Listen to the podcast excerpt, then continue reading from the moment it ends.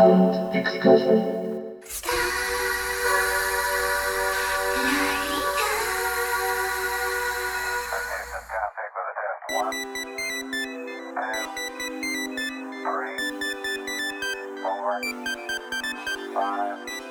こんばんは、ヒッコリーの久野久志です。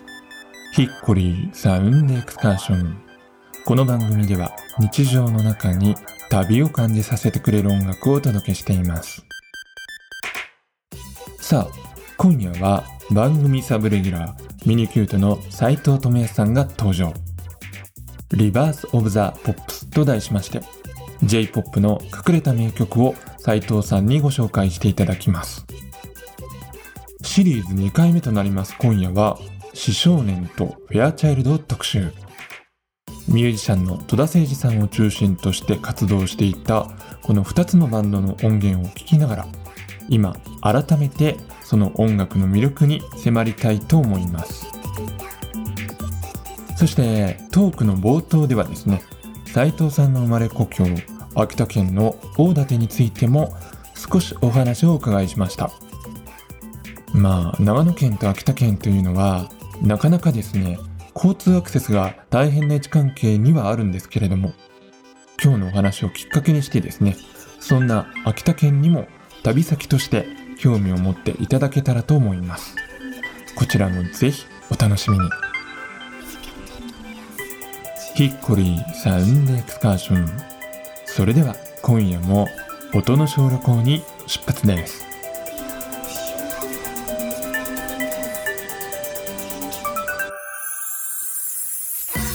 斉藤さん、こんばんは。こんばんは。今夜もよろしくお願いします。こちらこそよろしくお願いします。さて、今日はですね、まず最初に斉藤さんが過ごされていたご出身地の、えー秋田県の大館についてですね、えーちょっとお伺いしたいなと思うんですけれども、はい。あのー大館ね、あの僕地図で調べたんですよ。どうありがとうございます。で、あの結構北なんですよね、大館って。そうですね。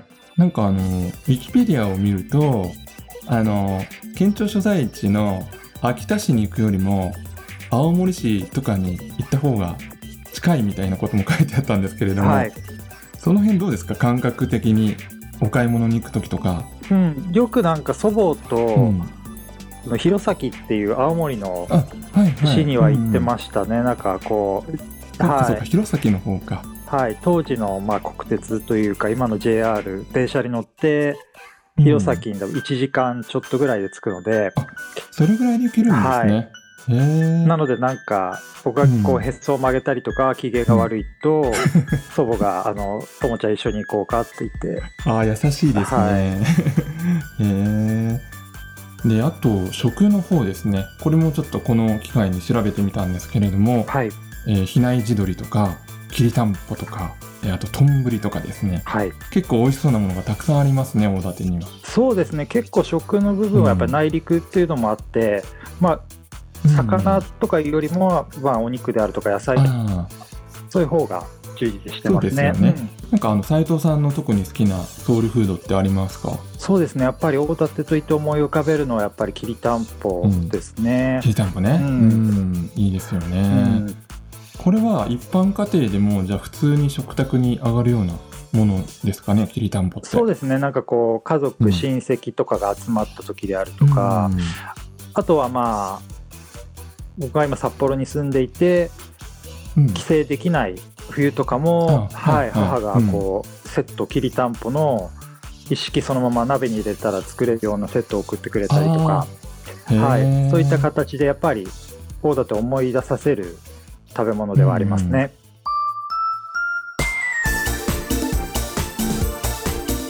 さあそしてですね今夜の、えーリバース・オブ・ザ・ポップス」なんですけれどもはい。テーマはどんな感じでいきましょうか？そうですね。今回は、えー、死少年とフェアチャイルドを特集というかご紹介するんですけれども、うんうん。えーとまあ、主要メンバー作曲等を担当されていた戸田誠二さんがはい。やっていたグループ2つご紹介します。はいこの「死少年」の方はまず、はい。こちらはいつ頃活動していたバンドですかね？そうですね。デビューが1982年。82年なんですね。あそうですね。82年。うん。で、まあ、戸田誠二さんが、まあ、作曲をメインでやられていたんですけれども、うん。あとは福原麻里さんというボーカルキーボードの方とはい。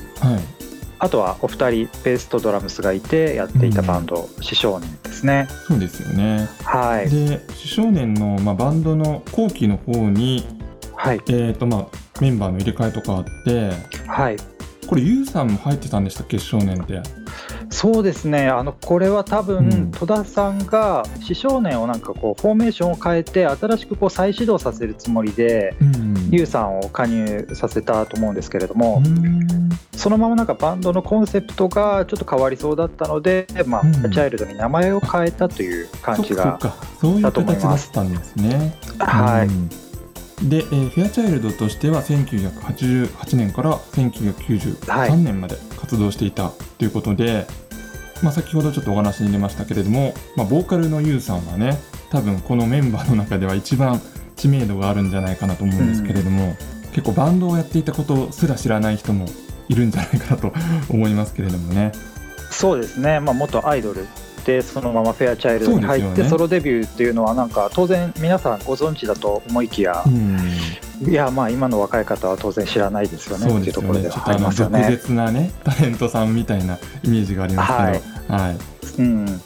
まあそんなフェアチャイルドとそしてその前身である主少年の音楽的魅力を今日は2人で掘り下げていきたいと思います、はい、えーそれでは斉藤さん1曲目の曲紹介をお願いします、はい、1曲目は「四少年で瞳はサンセットグロー。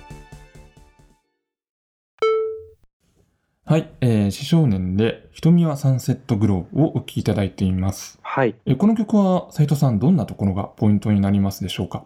ああこれはもう自分にとってはスタンダードなポップスというか、もうビーチボーイズですよねこれ。なるほどとあのペットサウンズとかあの辺のビーチボーイズなんですけど、言われてみればサビの、うん、後ろにこうピコピコが入っているぐらいがテクノ感で、そうですね。うん、うん。あと僕はあのフェアチャイルドの方をよく聞いてたんですけど、はい。この戸田さんがねリードボーカルっていうのがすごく新鮮だなと思って、う んそうですうね、ん、まあでもこれユウさんが歌ったら、まあ、フェアチャイルドになるよねというそうですね。言われてみれば確かにそうですね、うん。はい。この中さんのこう線が細いうん、下手馬な感じのボーカルがうん当時なんかテクノポップ感というかそう80年代によくいたタイプだな伊藤銀次さんそうとかそうそうそうそうなんですよ。ね、そうなんですうん。よ、うん。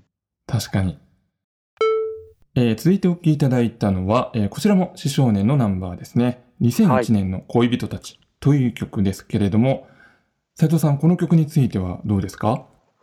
はい、これはもうなんか少年が、まあ、最後のアルバムに入ってるんですけれども、はいはい、うん。はいまあ、先ほどお話したビーチボーイズ感はまだ残っていて今回はこううん。ボーカルのハーモニーではなくてシンセのボイス系のシンセでハーモニーを出しているのがあー。バックまあ、リフになっているというところで、僕の中ではその60年代のアメリカンポップスをテクノでやったというふうに解釈はしてる、なですけどねるほどね。そっかそっか、そういう感じなんですね。ううんん。そうですね。あの、少年の解説とかよく読むと、はいやっぱりそのテクノとかアレンジの面が割と強調されてるというか、はいうん、そちらのインパクトが強かったような印象があるんですけれども、はい確かにね、こうやって聞くと、あの、メロディーなんかはすごく普遍的ないいポップスみたいなね、はい感じがしますね。そうですね戸田さん自体もあのポール・マッカートニーが大好きだったりとか、あ、そうなんですね。はいうん特にあのテクノロジーだからといってダンスミュージックであるとか、そういった方向にこう偏ってる方ではないんですよね。うんはい。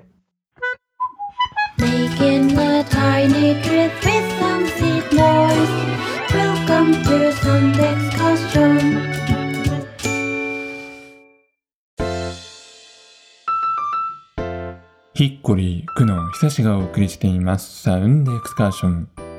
今夜はシリーズ Rebirth of the Pops。ミニキュートの斉藤智康さんと回線をつないで、死少年とフェアチャイルドの作品を特集してお届けしています。まあ僕もフェアチャイルドはリアルタイムで聞いてたんですけれども、はい。前回の Rebirth of the Pops の中でですね、あの、まあ、友達が来た時に CD を隠してたみたいな話をしたじゃないですか。うんその隠してた CD っていうのがまさにこの「フェアチャイルド」だったんですよね。思い出のアーティスト思い出の。実はね本当申し訳ないっていう感じなんですけれども。うん。多分ね時代的に言うと僕があのニルバーナの「スメルズ・ライカ・ティーン・スプリット」とか、あとはい。レッチリの「アンダー・ザ・ブリッジ」とかあの辺を聞いてた時代で、まあはい。友達にもその辺の話は熱くするわけですよ。はい。でそういう話をするときにあの手元にある CD が「好き好き有頂天国」みたいなタイトルだと、やっぱりまずいじゃないですか。うん、そうそうですね。ちょっと説得力ないかなと思って隠してたんですよね。うんあの頃のロックはまだこうポップソングというよりはなんか思想というかそうですね。なんかねねやっぱりねうん、子供にとってはこう存在証明みたいな部分もあったのかもしれないですよそうそうそうなんですね。よね。うん音楽的にどうこうっていうよりも、ちょっとそのはい、心の拠り所というかね。うん。そうですねっていう。はい。感じでね、あのフェアチャイルドははい聞いてたんですけど、うん聞いてないふりをしていました。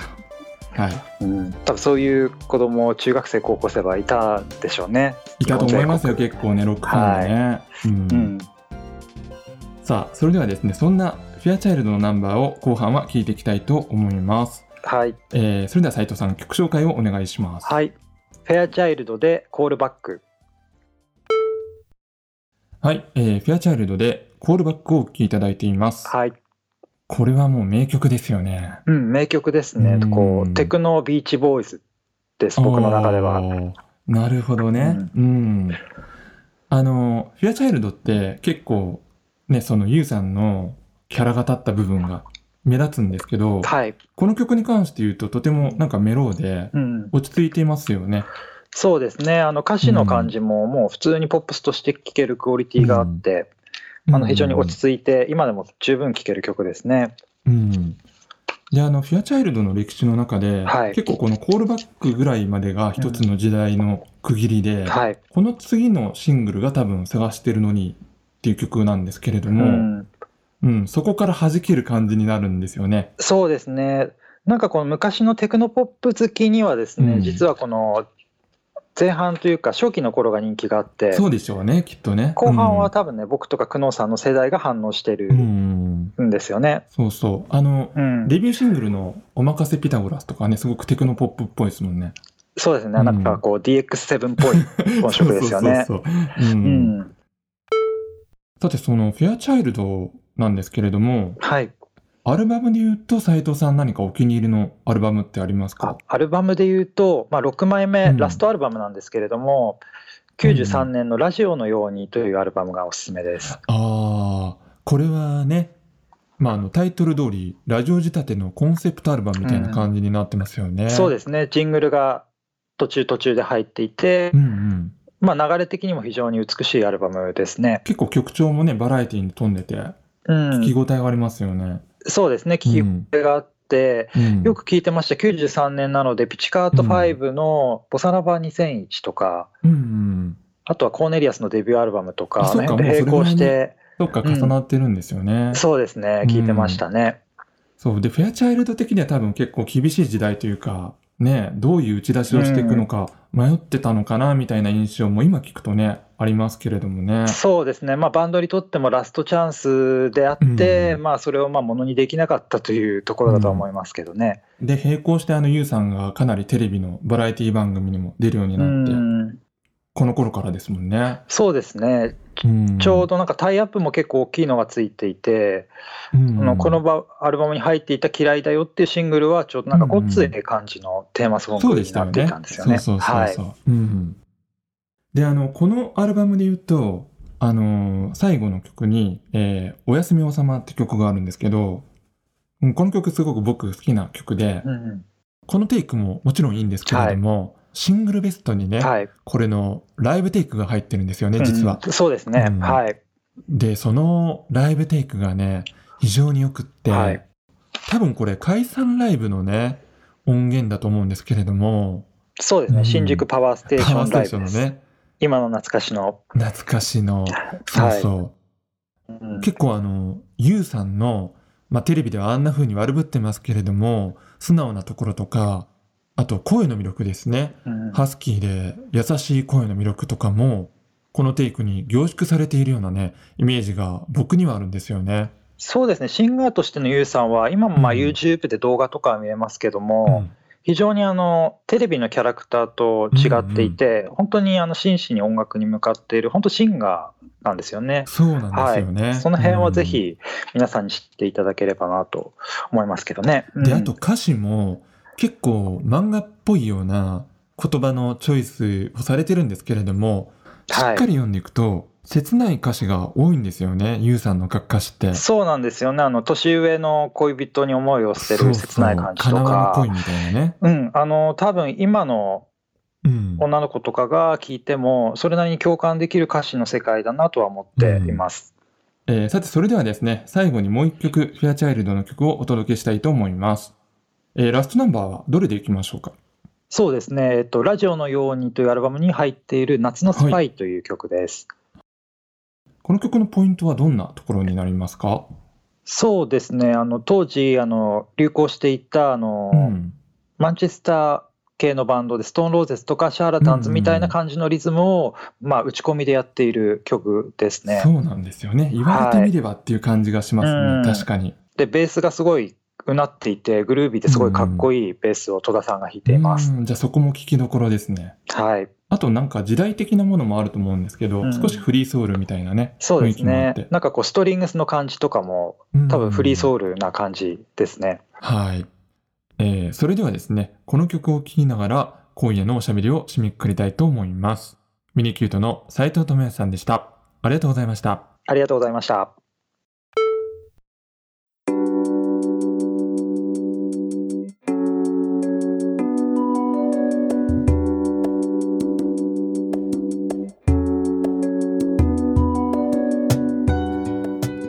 りしてまいりました。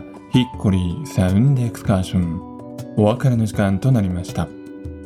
さあ、今夜はシリーズリバース・オブ・ザ・ポップスということで、ミニキュートの斉藤智康さんと回線をつなぎまして、死少年とフェアチャイルドの作品を特集してお届けいたしました。まあ、死少年はですね、僕はちゃんと音源を聞いたのは、実はこれが初めてだったんですけれども、やっぱりそうですね、一人で調べたりして聞くのもいいんですけれども、斉藤さんの解説が、まあ、例えば、ビーチボーイズからの連想とか、とてもわかりやすくって、腑に落ちまして、また、これをきっかけにしてですね、掘り下げていきたいな、なんて思いました。そして、フェアチャイルドですね。まあ、僕はリアルタイムで聞いていたはずなんですけれども、その割には斉藤さんの話を聞いて初めて、ああ、言われてみればそうだなって気づいた部分が多くって、うん、まあ今思えばですね、その音楽的背景以上に、当時は多分単純にユウさんが好きだったんでしょうね。あの、ルックスはもちろんなんですけれども、あの歌詞と歌声に戸田さんが書いた切ないメロディーが重なった時の世界観に惹かれていたんだろうななんて今日はそんなことにも気づきました。まあ願わくばですねまたいつかボーカリストとしてのユウさんの新作を聴けたらいいんですけれどもね。さあそしてミニキュートの斉藤さんなんですけれども実はですね来週も続けて登場してくださいます。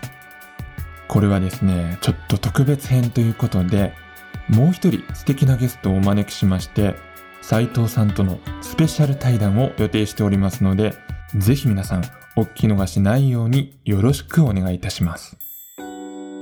それでは来週も同じ時間に旅をしましょう。ヒッコリーサウンドエクスカーション。ナビゲーターは久野久志でした。バイバイ。